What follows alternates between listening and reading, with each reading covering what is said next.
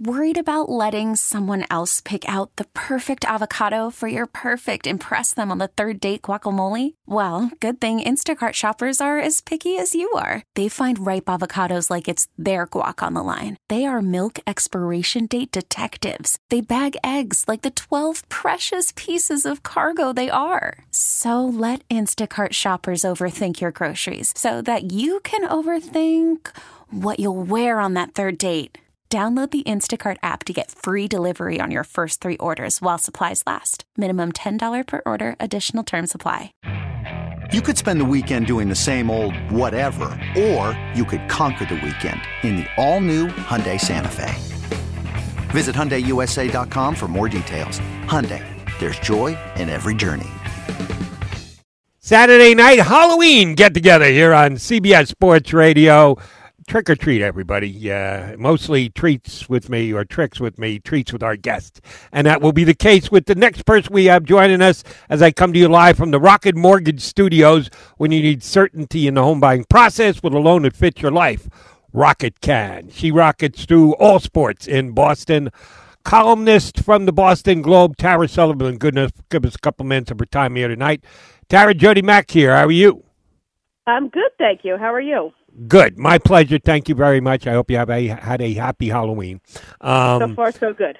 Well, as I mentioned, tricks and treats. I guess there's a whole bunch of tricks coming down because I checked your Twitter feed to see if there was anything specific you've been writing on of late, and uh, g- give you a chance to speak out on that. And I see most of what you've been doing the last couple of days has had to do with the University of U- University of Massachusetts tennis team and their handling by the NCAA.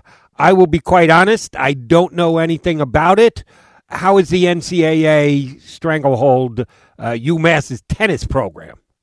Well, this is great because a lot of people don't know about it, and and that's understandable. It's UMass tennis. It's not right. a Power Five school. It's not a big program. But I have to say, I've been doing this job for 25 plus years, and I think it's the most egregious case of overreach I've seen on the part of the NCAA. And really, who's at fault is the part of the NCAA that's known as the Committee on Infractions that you know, comes down and makes these decisions. So ultimately, the short story is UMass, UMass as an institution self-reported some oversights they found in their financial aid packages, and it included 12 different athletes, 10 of whom were men's basketball players, two of whom were women's tennis players. The total amount of overpayment for some housing stuff amounted to about $9,000.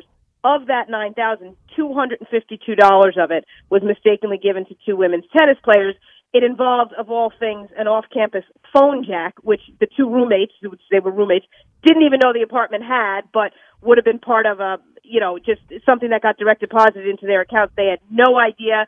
The coach had no idea. And in the end, they were stripped of three years of Atlantic 10 victories, including in the third year, uh, sorry, in the middle year, an Atlantic 10 championship. And in that championship, which was coached by their longtime coach, Judy Dixon, who had been there for 25 years. She's an historic figure. She retired after that. So it was this absolute fairy tale story, and now it's been completely tainted over a $252 self reported clerical error in which UMass invited the NCAA in for some guidance and ended up um, losing all of this, all of these records. And in the end, the reason I mentioned the Committee on Infractions is that UMass, in the self reporting, actually was negotiating with um, with the NCAA and on the with the infractions committee, uh, you know, the regular, sorry, the compliance, and they came to an agreement, which was just a probation and a fine, which seemed fair to both sides. I still think it was not necessary, but seemed fair. And then this committee on infractions, which has to sign off on it, said no. We'll only we will impose anyway the vacation of the records and title. So I just think it's egregious egregious is one very accurate word to describe it. If they got that kind of penalty for 200 and change on a phone jack, what kind of penalty did the other sports get? Who uh, you mentioned the figure of nine thousand dollars? Sounds like they had a lot more issues to deal with. What were the other penalties involved? Well, yeah, I mean the basketball team also lost victories, but it just it doesn't feel at quite honestly, it just doesn't feel as outrageous. I still think it's absurd overreach, and I, because of everything that went into how this even came about. But I think the women's tennis angle of it, to me, is just the most infuriating because there was there was just so much at stake that got stripped away, in my opinion, for just absolutely no reason. And really, I think that's the small picture, which in UMass's world matters the most. But in the big picture, what is the incentive to self-report? Like UMass was trying to do the right thing, admitted right. a mistake, you know, did a clerical review, found this, and and admittedly found it too late. Wished if they had found it during the season it happened, they would have made restitution. It never would have been an issue. Unfortunately, that didn't happen but they've been completely upfront and honest about the whole thing. So what is the incentive to self-report? Like all the NCAA to me tells you is that your best strategy is, you know, obscure, obfuscate, be stubborn, delay, delay, delay, because you'll just eventually wear them out and not get punished at all. And meanwhile, this glorious, you know, tennis team with this fairy tale story, um, is now, you know, fighting to restore its reputation because in the language of the NCAA agreement, it says things like improper benefits and competitive advantage, and it's utter crap. Like none of that. It makes it sound like it makes it sound like they were getting these luxury apartments and they use this as a recruiting by you know advantage and all this, and it's just garbage. None of that happened. It was uh, like I said, a landline phone jack that existed in the on-campus housing and was just an automatic part of scholarship reimbursement. These two students happened to move off campus so that they wouldn't have been entitled to that thing and and mistakenly got it anyway like i said and they didn't even have any clue i mean they couldn't even buy a tennis racket for that amount of money that you know it's just to me oh it's beyond you can tell i could go on forever we we appreciate your passion uh, me being the cynic that i am i would say self-reporting to me to the NCAA means you're basically caught and you're just confirming that the punishment is going to hit you. Not, ooh, we snuck but past the phone jack for two hundred and change. I know, and even in the self-reporting, like you know what happened? They hired a new basketball coach, right? And in going over some stuff with the new guy, he the new coach actually had a legitimate question. Hey, my guys were saying they got some tickets to an on-campus concert. I don't know if that was a violation or not. Can we find out? So as it turned out, it was not a violation because these free tickets were available to all students, so it wasn't like an improper advantage. But in the course of that, they had asked the NCAA for some guidance, and then the NCAA said, "Well, do a whole review now." So in the, you know what I mean. So in the course of the review, which came out of not even having committed a violation, they they found this oversight, you know, in the overpayment, and then the NCAA now because they already have their foot in the door, their nose in the in the joint or whatever, you know, ended up extracting out this ridiculous payment from it. Like I just, like I said, I find the whole thing egregious. In these my COVID, favorite word for the situation. in these COVID times, you would think the NCAA would have bigger fish to fry than yeah. yeah. Well, and just look at the men's basketball trials that are going on in New York City for like bags of cash and talking on tape about buying players, and tell me that this is what what they need to be concerned about.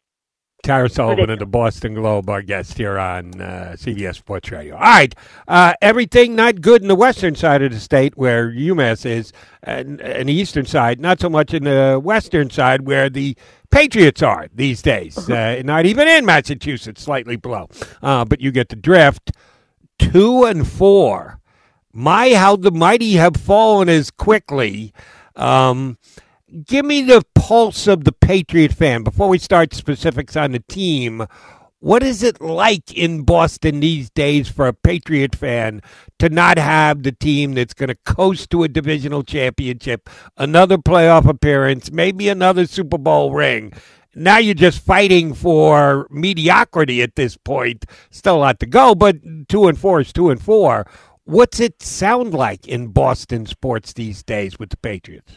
Yeah, I mean, it's a very uncomfortable, unnatural, unusual experience. I mean, there are Patriots fans, you know, 15, 16, 17, 18, 19, 20 years old who have never known anything different than, you know, winning the AFC East or, or being the, be- you know, among the best teams in the NFL. Very uncomfortable times. I can't say they're shocked because anybody paying attention, you know, to the way last year ended and Brady's departure and the playoff loss and some of the personnel changes, you know, probably expected some downturn. But then you throw in COVID. You have a lot of, you know, they have the, the league high in opt outs. Um, the roster then, you know, is not as deep as it should be. And then they have injuries and then, you know, they add Cam Newton late. And so maybe whatever. So I, very uncomfortable times, I would say, and unusual. And they don't like it one bit. Understood. Uh, and I don't understand quarterback play with the Patriots. First things first, Cam comes out first couple of weeks, looks like an MVP candidate. then he goes down, COVID issues, injury issues.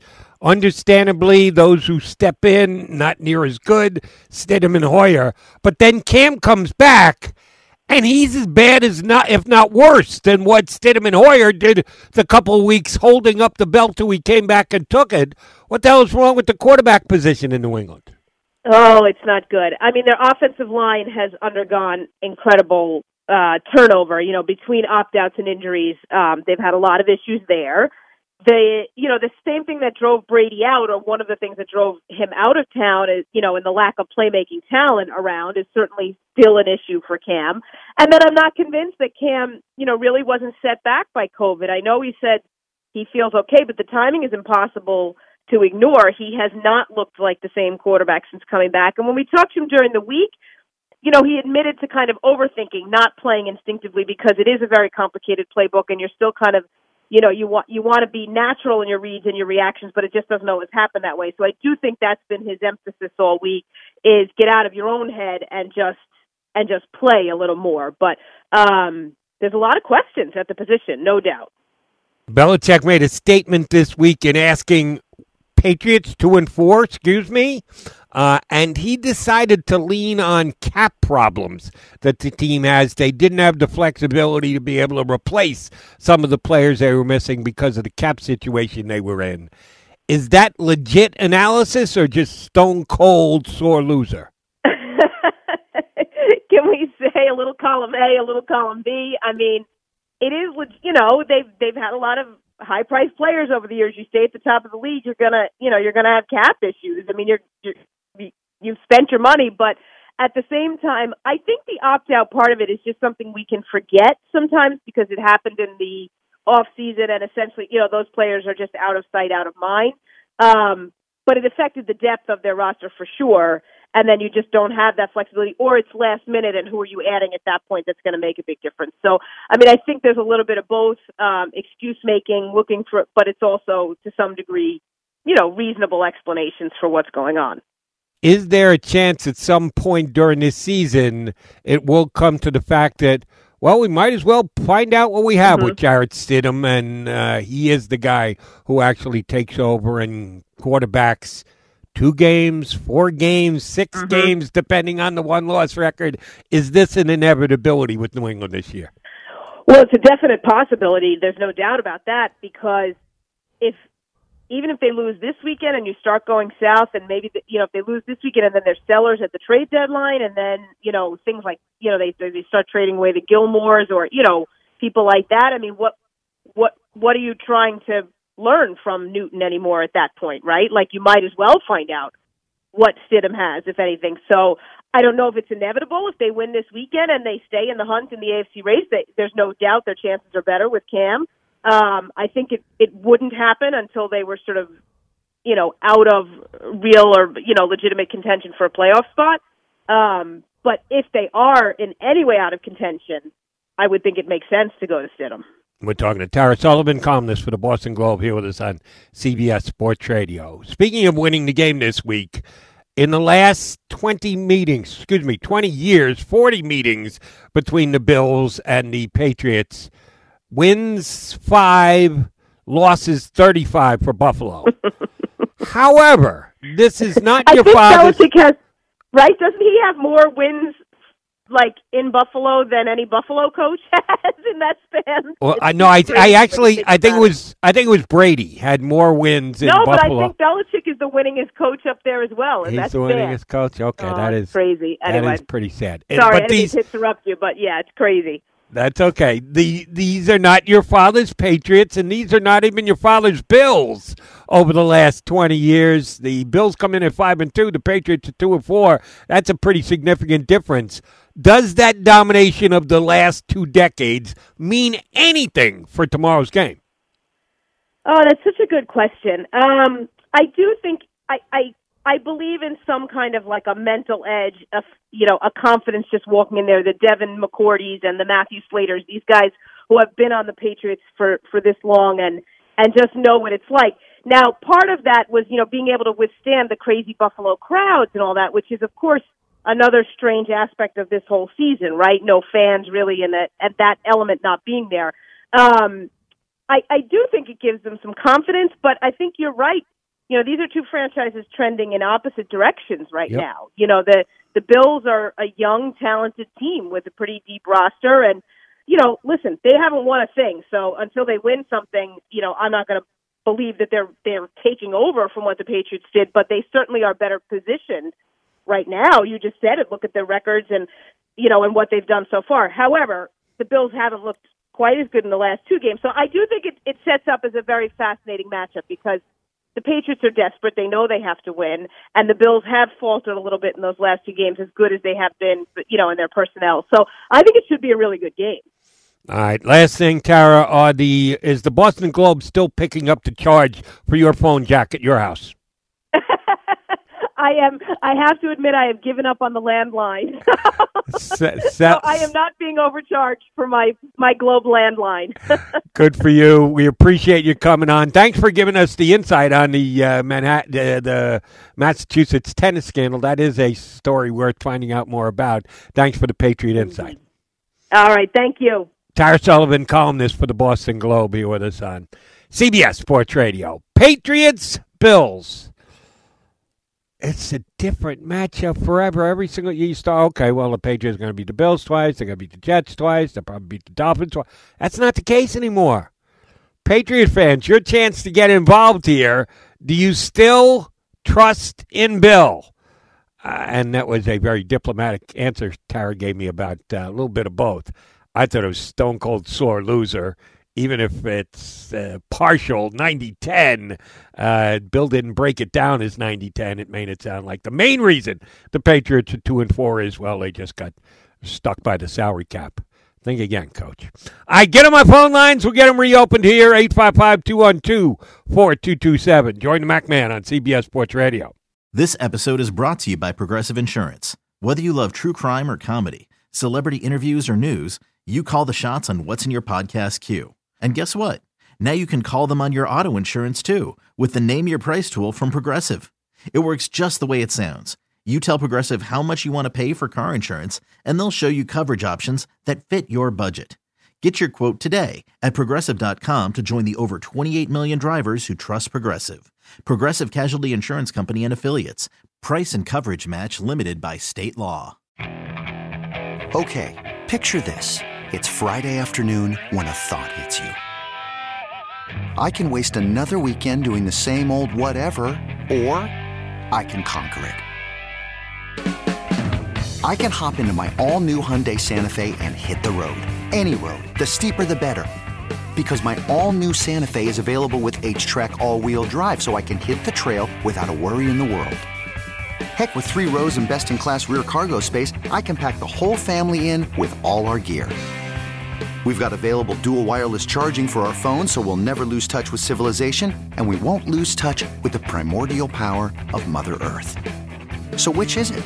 Waste the weekend or do something a little more epic? And conquer it in the all new Hyundai Santa Fe. Visit HyundaiUSA.com or call 562-314-4603 for more details. Hyundai, there's joy in every journey.